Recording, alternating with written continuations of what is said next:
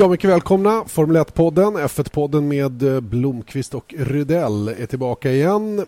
Eh, några dagar efter det att den eh, sista försäsongstesten är, är avklarad och eh, hemma i ett grått Sverige. Det var inte lika kul kände jag. Välkommen Rickard Rydell. Ja, du har ju varit, eh, tack så mycket. Du har ju varit där eh, en lång stund och fått ja. njuta av värmen.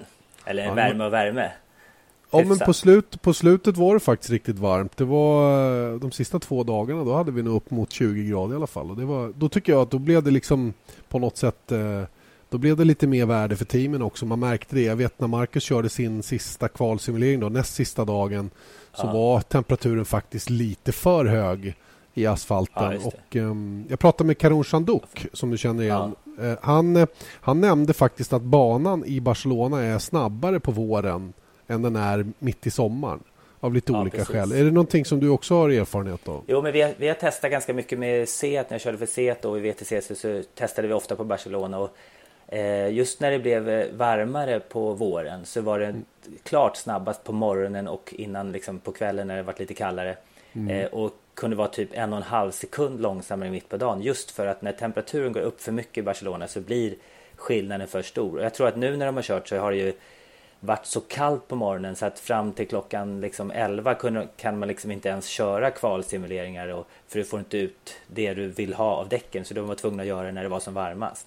Mm. Så, att, ah. så att det, det, temperaturen har ju varit ett jätteproblem när man gör vintertester i Europa, så är det ju bara. Vi, vi berörde ju det där i förra veckan också då att, att Frans Tost vill att man skulle köra tester på varmare breddgrader så att säga för att det ska bli mer relevant då. Men på något sätt så får man ju väga det mot vad det kostar att, att flyga iväg med alltihopa. Ja. Jag, jag upplevde den här gången dock att, att banan, eh, eller just de här däcken som man ville kvalsimulera på, Supersoft Soft, de, de tålde liksom inte för höga temperaturer. Samtidigt hade de jätteproblem då på förmiddagar och sena eftermiddagar att få upp temperaturen i medium och hard. Så att ja, det, det. det, liksom, det blev ja. aldrig riktigt rätt på något sätt. Va? Och det är därför Nej. också, håller inte du med om det också, att det är därför det aldrig går att jämföra från dag till dag. För det är så stora Nej. variationer. Ja. Så är det och när det blir sommar eh, i maj i Barcelona, Supersoft eh, går ju inte att köra där då. Så att det, är, precis, det är helt temperatur eh, genererat liksom vilka däck man måste köra, så är det ju. Det är väl, jag hoppas att det blir medium och, och, medium och soft som man väljer till årets, årets race. Så att säga. Förra året gick man ju medium hard och det blev ja, ju all, alldeles, alldeles för långsamt. Nu tror jag i och för sig att årets däck rent generellt är bättre. Så det vore ju, men det, det där är ju lite trixigt för Pirelli att veta exakt hur man ska lägga upp det. Och, ja, vilka, jättesvårt. Vil, och var det inte så att man valde medium hard för att året innan var det inte någon som gjorde fyra stopp då? Jo, eh, jo, jo det var ju totalt kaos. Det var ja, totalt kaos det året. Exakt. Och då ville de liksom, shit det här måste vi undvika. Och Barcelona just, just på sommaren som du sa när det blir varmt så sliter det väldigt mycket däck. Och kör du för mjuka däck så de håller alldeles för kort tid liksom. Så att de, där är väl och Pirelli kanske är lite nervösa men nu tycker man att de har rätt bra erfarenhet efter några säsonger och ska kunna, kunna välja bet, bättre däckval liksom, helt klart. Faktum är att jag upplever att, att Pirelli, eh, precis som du säger, har nu för första gången egentligen sedan de kom in eh, börjat hitta nivån där de ska vara med sina däck.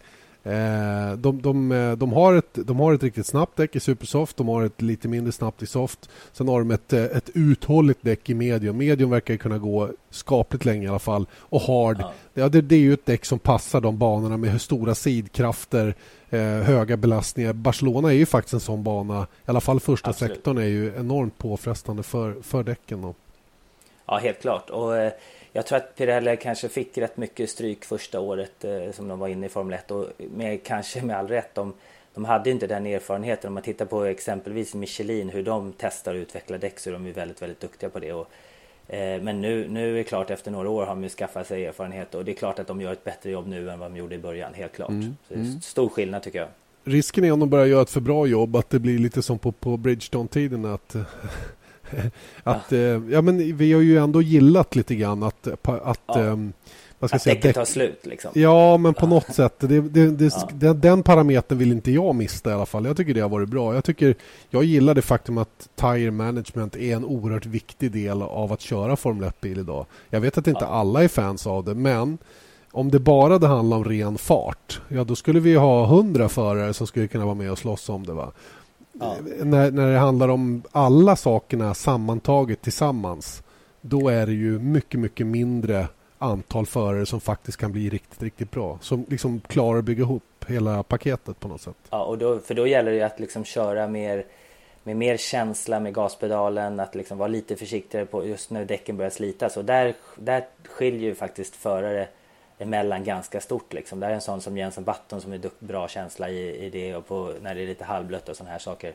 Och tittar man på andra klasser i vissa kategorier då är det då har det ibland eh, kanske däckstillverkaren levererat däck som ska vara billiga för teamen att ha så de håller liksom ett helt race hur bra som helst och sätter lika mm. bra varvtider i slutet som början. Och de förarna får ju inte lära sig det här så att eh, de som inte har, har kört sådana klasser innan eller den erfarenheten de har ju en nackdel helt klart. Men, D där har vi men, eh, World, World Series är väl ett sådant exempel som åker Michelin och har har ett ganska stryktåligt däck. I alla fall enligt vad jag har hört från de som har kört både till exempel World Series och GP2 så är det enorm skillnad ja. i hur man kan hantera eller hur man kan eh, belasta de däcken och ändå få dem att, att överleva. Och Det är väl kanske en av de nackdelarna, om det finns några nackdelar med att World Series, då, att man, om man kommer därifrån direkt in i Formel 1 så får man ju naturligtvis eh, problem då med, med time management. Och Det är väl det vi befarar att eh, både Max Verstappen och Carlos Sainz kanske kommer att leva lite av åtminstone under den första tredjedelen av säsongen känns det som.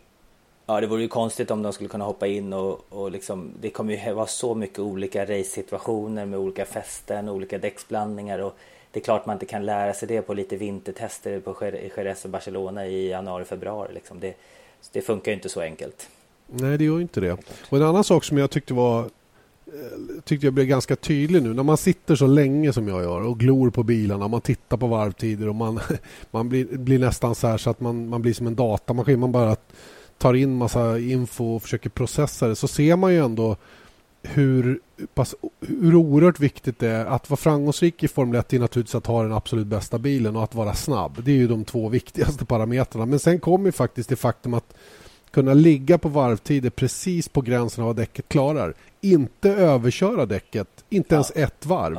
Utan verkligen hitta den där nivån där däcket precis levererar och sen sträcka ut den stinten så långt det bara går inom ramen för vad som är upplagt för plan. Då, så att säga. Det, det blir jättetydligt, för pushar du bara däcket någon enstaka gång, det här har jag sett så himla många gånger i GP2 ja, till ja, exempel. Ja. Man, man, jag kan nästan se på en förare de första tio varven om man kommer att överleva de sista fem. och, och, och, det, och det, ju, det, känns som att det, det här är en grymt viktig faktor. Då. Ja, och det är det som skiljer en, en, alltså en väldigt duktig förare mot en hyfsat eller okej okay förare för just det här tire management. Och det är i Fia GT exempelvis när man kör två stint ofta med samma däck. Eh, på Le Mans exempelvis så kör man då eh, 55 minuter. Hej, jag Ryan Reynolds. Recently, I asked Mint Mobiles legal team if big wireless companies are allowed to raise prices due to inflation. They said yes. And then when I asked if raising prices technically violates those onerous two-year contracts, they said, what the f*** are you talking about, you insane Hollywood ass?" So to recap, we're cutting the price of Mint Unlimited from $30 a month to just $15 a month. Give it a try at mintmobile.com slash switch. $45 up front for three months plus taxes and fees. Promoting for new customers for limited time. Unlimited more than 40 gigabytes per month. Slows. Full terms at mintmobile.com. Och så, så kanske man stannar tankar och så kör man 55 minuter till. Sen nästa stopp byter man däck, förare och tankar. Så att uh, kör två gånger 55 minuter med samma däck. Om du överkör då, speciellt kan man man tänker sig Barcelona då, sista partiet på banan när du går ur de här långsamma kurvorna, när du har då en Formel 1 som har då kanske närmare 800 hästar. Eh, och när du går på gasen, om du är lite, lite för aggressiv och du så att det släpper lite bak och du gör det några gånger, ja då det, får du ju ännu sämre fäste nästa varv eller mm. nästa kurva. Mm. Och då är det lätt att göra det ännu lite mer. Så att det gäller att ligga då precis innanför den gränsen där det släpper och då, det är då du kan se en förare ligga och köra jämna varvtider varv efter varv efter varv och då, mm. då ligger han precis innanför den gränsen. Så det, det är verkligen känsla att kunna klara av det.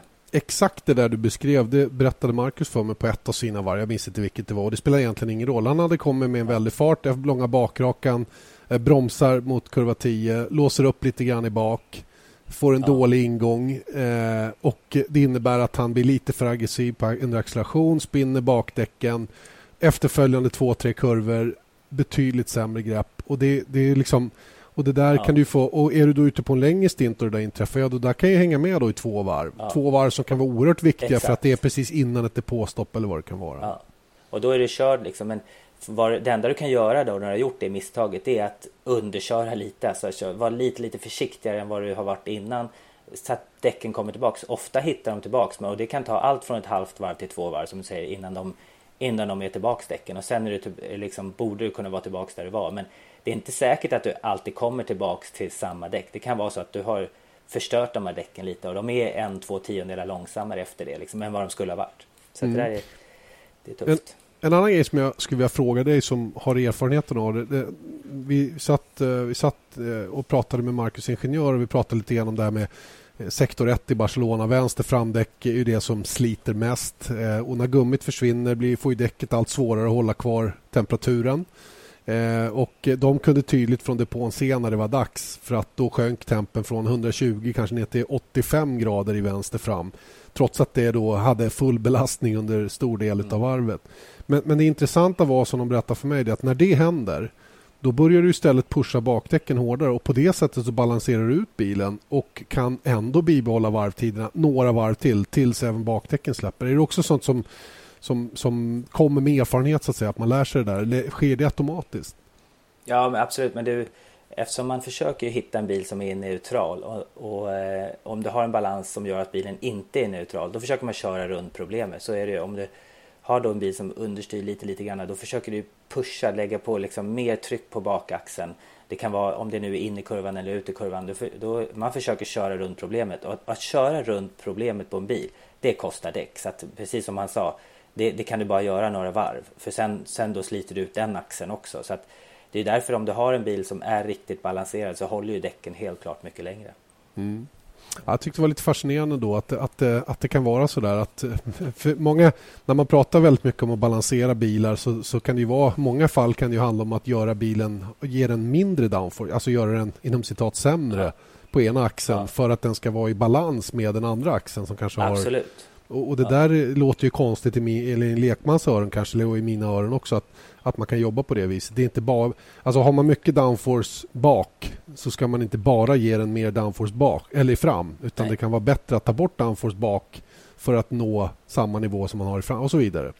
Ja, och det handlar mycket, alltså det är så mycket olika för det är, du pratar mekaniskt grepp, aerodynamiskt grepp och du kanske inte vill göra bilen för pitchkänslig så att den är liksom eh, ändra sig in i kurvan mot hur den är ut ur kurvan och sådana saker. Så att det, ja, det där är ju en vetenskap och det kan man ju diskutera i åtta timmar om eh, hur mm. man ska ställa in, helt klart.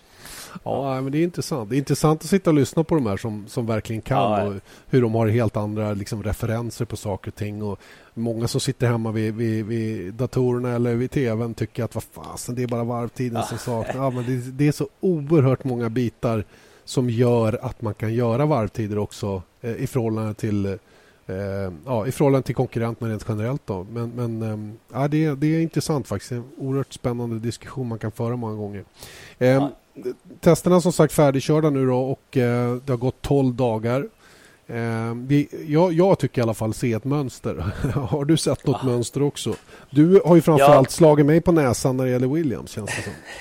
ja, men, äh, faktum är att äh, det som vi sa inför förra veckan innan den här sista testen tycker jag att det stämmer hyfsat bra.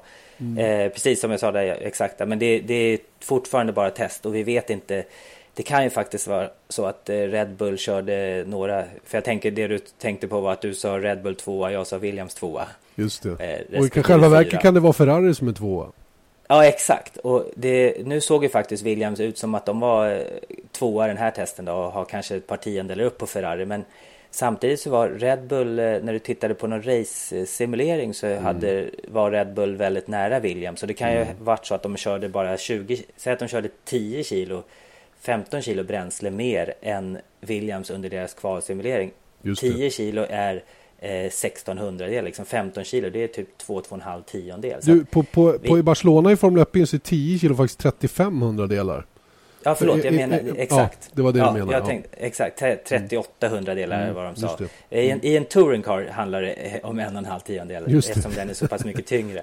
Just det. Eh, men det är precis så att det, säg 15 kilo då en halv sekund. Så att det mm. är liksom, det, ja, det skiljer väldigt mycket. Så vi, vi kan ju inte lita på tiderna exakt. Men om man ska titta på tiderna så är det ju ungefär så som vi pratade om förra veckan. Det är solklart med Merca, eller hur? Ja, du var ju där nere så du såg ju alltihopa. Även, även när de, de, de kan ju faktiskt köra precis det du sa att de, de skulle inte få köra supersoft. De kan faktiskt Nej. köra med soft, en gummiblandning hårdare än alla andra och ja. fortfarande vara snabbast. Det är utan tvekan. Det, ja, I, det, i, undantags, I undantagsfallet så skulle de kunna så skulle de kunna få, eh, ja. få stryk. Va? Men, men jag tror faktiskt ja. att så stort är försprånget just nu. Och, och tittar man då, de har ju gjort någon lista där de, det kallas aggregate time då, där man har dragit ihop allt. Det finns både på viasasport.se och på F1s egen eh, hemsida så är det då Nico Rosberg som var snabbast, tre tiondelar före Lewis Hamilton. Dock skilde det 130 varv i antal körda varv här på den andra testen i Barcelona, de två emellan.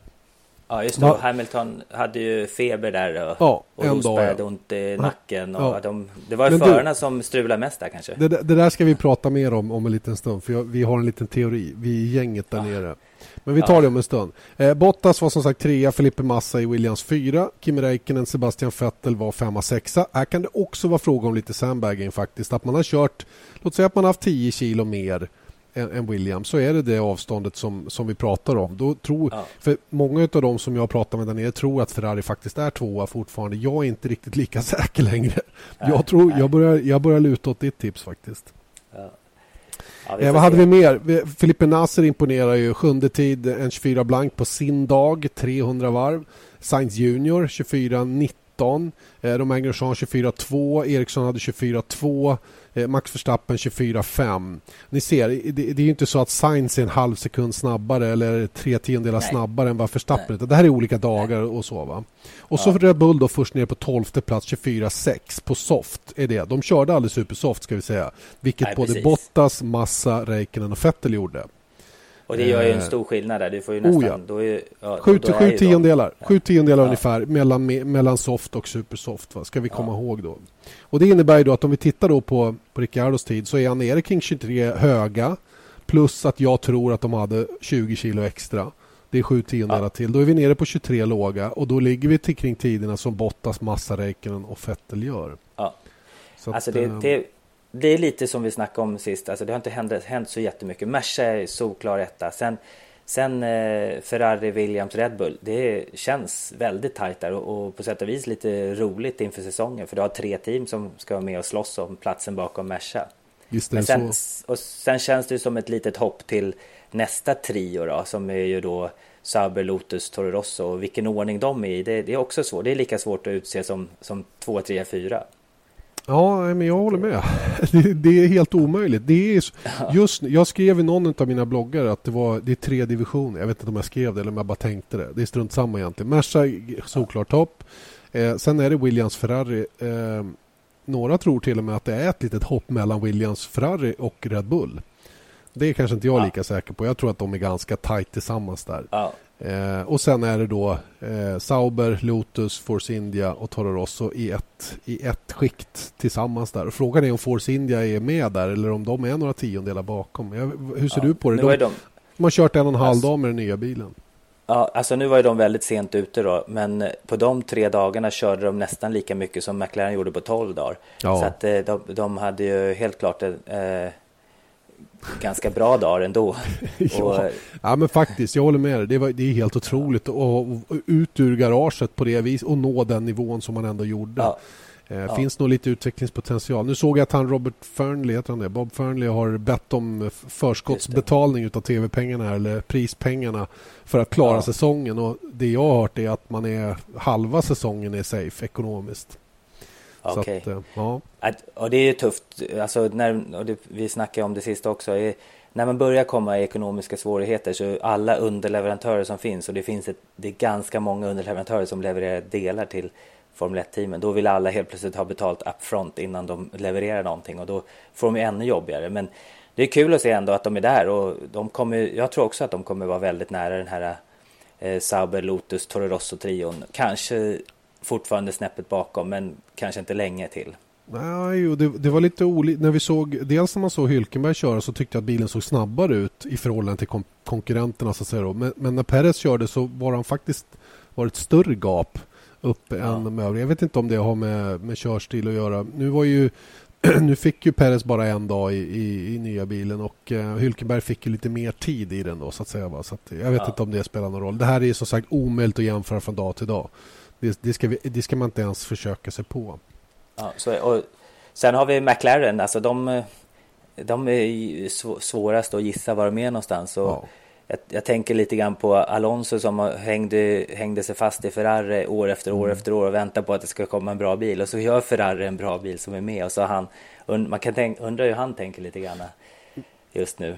Självklart så, så, så, är det ju så. Va? Men, men å andra sidan, han har varit med i den här branschen så länge. Han är klart att han är medveten om att det krävs tålamod och potentialen ja. kan nog finnas i det här paketet som, som, eh, som man då sitter i.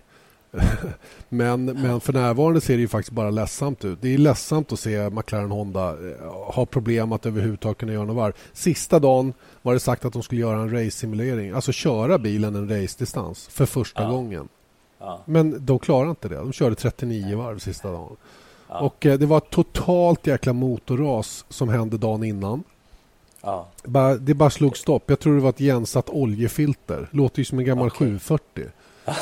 men, men det är alltså det då, inte. va? Ja. Men, men alltså ett ensatt oljefilter tog tvärstopp och så bara hård i motorn och allting rann ur.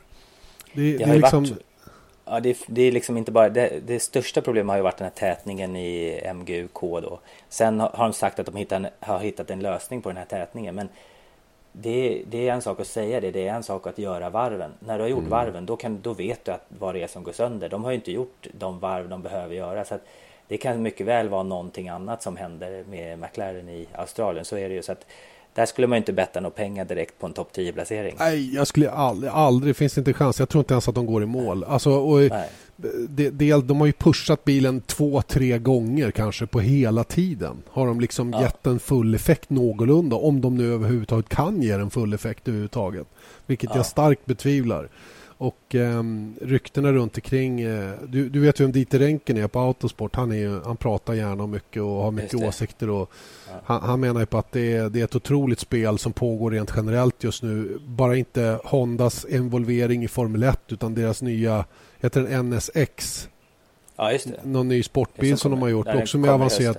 Ja, och den, den, är, den har ju varit förskjuten sedan 2009. Kommer liksom aldrig ut och, och, den skulle ju vara top of the line och de har problem på många områden i Honda och eh, på något Jag vet inte om det var någon annan som skrev också att alla liksom tagit för givet att det här McLaren Honda skulle bli en succé. Jag också tror jag. Bara för att ja. eh, det, det har sån ikonisk status från tidigare men Hondas senaste försök i Formel 1 har ju inte varit så imponerande ärligt talat. Va? Så att, eh, ja, det, det, det känns inte som att det är glasklart där och, och jag tror att på sikt kan det här skada McLaren ganska ordentligt faktiskt om det, om det inte blir en lösning på det. Börjar motorn att funka då är de med där framme, det är helt övertygad ja, Och sen måste man ändå säga, Kevin Magnusson gjorde ju på, på eh... Eh, på soft gjorde ja, han 25-2 så att ja. supersoft skulle han ju ändå varit på en 24-4 kanske eller någonting då. Ja, Faktiskt. så, att, så att med de få varven så är det ju ändå en bra bil och det finns så att när de löser tillförlitlighetsproblemen då kommer de ju också kunna jobba vidare på att göra en bil något snabbare. Så jag skulle ändå säga att mot slutet av säsongen så, så, så, förutsätter jag nästan att de kanske är femte bästa teamet ändå. Inte totalt över säsongen men jag menar i slutet på året så kommer de vara där efter Red Bull och Oj. kanske för, förbi den här Lotus, Toro Rosso, Sauber-trion som vi snackade om. Då. Mm. Jag är helt övertygad om det också faktiskt. Ja. vi, vi, för alla som, är, som håller på McLaren eller Alonso eller Button eller vem det nu är så ska man inte misströsta totalt. Vi, vi såg Nej. ganska exakt samma förutsättningar för Red Bull förra året och de blev tvåa ja. i VM. Va? Så att, menar, att sitta här och, och sänka McLaren, eh, det, det är bara korkat. Va? Men, men, utifrån det man har sett, och de, de ja. har faktiskt haft mer problem än vi såg Renault-teamen ha förra året. Ja, just det. Mm. Precis. Det är lite jobbigt för dem, helt klart. Ja. Men tittar man, tittar man på motorsidan där så känner jag ändå att det, alltså, de, det var någon som skrev, jag vet inte vem då, att Mercedes, de, alltså man kan ju räkna ganska bra. De står ju och mäter varandra med så här, är, alltså, vad heter det? Laserpistol. Just det. Du mäter Just det. acceleration. Eh, man står ute en långsam kurva så mäter man acceleration från en hastighet upp till en hastighet. Mm. Sen står man också och mäter topphastighet. Så man har liksom, och det här lägger man in i, ett, liksom, i en dator, ett datorgraf och ser man vet ungefär med aerodynamiken hur mycket det påverkar och sånt. Mm. Så då har man räknat ut att Merca har hittat ungefär 50-60 hästar från förra året. Att Ferrari har hittat ungefär 80 hästar och Renault 30 hästar. Mm. Så att Ferrari skulle vara då vinnaren då just i den som har ökat mest. Men fortfarande ligger de ju efter. Att de ska i alla fall ha knappat in hälften av det som de låg efter Merca från förra året. Just det. Och det känns som att Ferrari, för, för det, det, vet jag pratade med, med Marcus också, Eriksson, att han, han, upplevde det som att Ferrari är det enda teamet som har tagit lite grann på Mercedes i det avseendet. Ja, exakt, precis. Och sen Renault då att de bara hittar en 30 hästar och det som vi pratade om tidigare tänkte jag på det här med att de inte utnyttjar alla sina tokens. De har ju, och det beror ju kanske delvis på att de har då anlitat den här Mario Ilien, som är Ilmor Engineering eh, som ju, har ju väldigt mycket erfarenhet och funnits med många år i, i branschen. Han håller ju på och jobbar på uppdateringar som ska komma till sommaren till British Grand Prix säger man, Silverstone. Just det. Så, att, så det ska bli kul att se också där Toro Rosso och Red Bull om, om det är så att, det, att de hittar lite av den här motorutvecklingen under säsongen. Mm. Det kommer de nog behöva och bäva månde då konkurrenterna för jag tror att både Red Bull och Toro Rosso har en bättre bil än, än de har ja. motor så att säga. Va? Så att får de lite Exakt. snurr på Renault där, då kan de bli riktigt, riktigt farliga. Och, eh, det är väl kanske det som håller tillbaka Toro Rosso i den här kvartetten då, om vi kallar den det med Sauber, eh, Sauber ja, de själva, Force India och Lotus. Att, att eh, det, är liksom, det är Renault som är deras liksom, akilleshäl på något sätt. Så, det är bara att titta på Lotus liksom i år. Vilka, om man tittar på de, de team som har gjort störst framsteg så är det ju Ferrari och Lotus skulle man ja, vilja säga faktiskt. Verkligen. Och, och Lotus eh, som egentligen, det var egentligen bara förra året 2014 som de verkligen hade riktigt jobbigt men senast 2013 vann de ju ändå race. Mm. Så, att, eh, så att det ska bli kul att se vad de kan göra. Absolut, se fram emot det. Du, eh, hur ser din hjälmdesign ut i år? den är nästan exakt likadan som den var 1986 när jag körde mitt första race i F3. Lite, mm. liten, eh, lite modernare men samma grunddesign. Eh, så att, eh, ja, nästan ingen skillnad. Man känner igen den från 86. Det är bra, så man vet vem som sitter under, vem som är i ja. hjälmen så att säga. Eh, och ändå är, ju du, ändå är du i större delen av din karriär kört med tak över huvudet där den delen inte är lika viktig. Eh, men du ser det som ändå eh, som ett, som ett kännetecken som man borde behålla. Jag tycker det absolut och nu vet jag ju du vad du är inne på här. Nya Fia blandas in. Ska man få ändra eller inte ändra? och det, ja, vad är det? Sebastian Vettel, hade han över 60 olika hjälmdesigner? Jag tror det. det? Jag tror det. Ja. Jag, ett tag var det så att han bytte hjälmdesign varje gång han vann. Okej. Okay. Ja, Men det var inte så mycket förra året så det var lite han var lite begränsad där. Nu har han väl tänkt sig behålla sin nya lite mera retro-variant som han har valt. Jag, jag, personligen så tycker jag att det är klockrent. Alltså, jag tycker hjälmdesignen är någonting personligt. Det är någonting som följer med föraren. Och speciellt finns ju olika hjälmdesigner som James Hunt eller Ayrton Senna eller eh, Graham Hill som Damon Hill sen ärvde av sin pappa. Eh, och jag tycker att det är någon, någonting som verkligen kännetecknar en förare, själva hjälmdesignen. Så jag tycker det är jätteviktigt och jag skulle aldrig i livet vilja bara ändra min helt och hållet. Jag tycker det är en stor del. Jack Villeneuve vet jag, vi körde tillsammans i Japan i Formel 3 92. Eh, och han var väldigt mån om att ha exakt samma, sa han redan då när han var riktigt ung. Och den, han ändrade ju inte en enda grej på sin hjälm, men den såg ju precis likadan ut hela hans karriär. Sen om den var snygg eller, in, snygg eller inte, det, det kan man ju ha olika åsikter om. Men eh, låt säga att Honda Sweden säger till dig så här, ja, men vi har en, eh, vi har en eh, bra supporter här nu som vill, en partner som vill gå in och men de vill att du liksom följer dem i kännetecknandet. Skulle du vägra det då? Ja, men då skulle man ju självklart försöka få in eh, om det är några sponsorer eller någonting på den bakgrundsdesignen som man har. Så är det ju. Mm, mm. Tror, men eh, så det tror inte jag no det, det, ska nog inte vara något större problem. Det tror jag inte. Jag skulle absolut inte vilja ändra den, helt klart. Att harmonisera men, med bilen då? I en formelbild där man verkligen ser hjälmen då? Finns det någon poäng med det eller är det bara fåfängeri? Nej. Ja, men det, visst, det kanske är snyggt för en som, en som sitter och ritar, en designer som ritar. Men jag tycker ändå att eh, integriteten hos föraren är viktigare att behålla. Att man eh, känner igen förarna. Jag tycker det är bättre också för publiken att se om det är Nico Rosberg eller eh, Lewis Hamilton som sitter i bilen. Jag eh, kan säga då efter att ha provocerat lite här några frågor att jag är helt inne på samma linje. Jag hatar ja. när de byter hjälm. Det har ju varit, jag menar för mig som kommentator har det varit, det är ju den grejen som jag har använt mig ja. av för att väldigt snabbt eh, se vem som är vem. Nu fick vi lite hjälp med de här olika färgerna på kamerorna och så vidare. Och jag förstår ju varför Fia är in och petar i det här lite för att det har väl kommit påtryckningar från, eh, från sponsorer och andra då att när det tas promotionbilder ena dagen så ser de annorlunda ut nästa dag och det är svårt ja. att ha någon kontinuitet i det här. Va? Men jag får väl hålla med dig att det får ju finnas någon måtta i förmynderiet utav förarna här.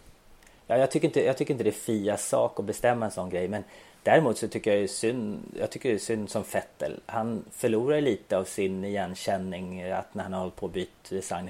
Jag tycker man förlorar på det själv. Så att sen är det väl upp till var och en att bestämma vad man, hur man vill göra. Ja, eller så gör man som Fettel då och gör det till en grej. Att man nischar Ja. sig som den som bytte hjälmdesign flest gånger under karriären. Jag minns ju så Ja. väl eftersom det var ju under en period när jag började verkligen på allvar följa Formel 1 när Schumi bytte.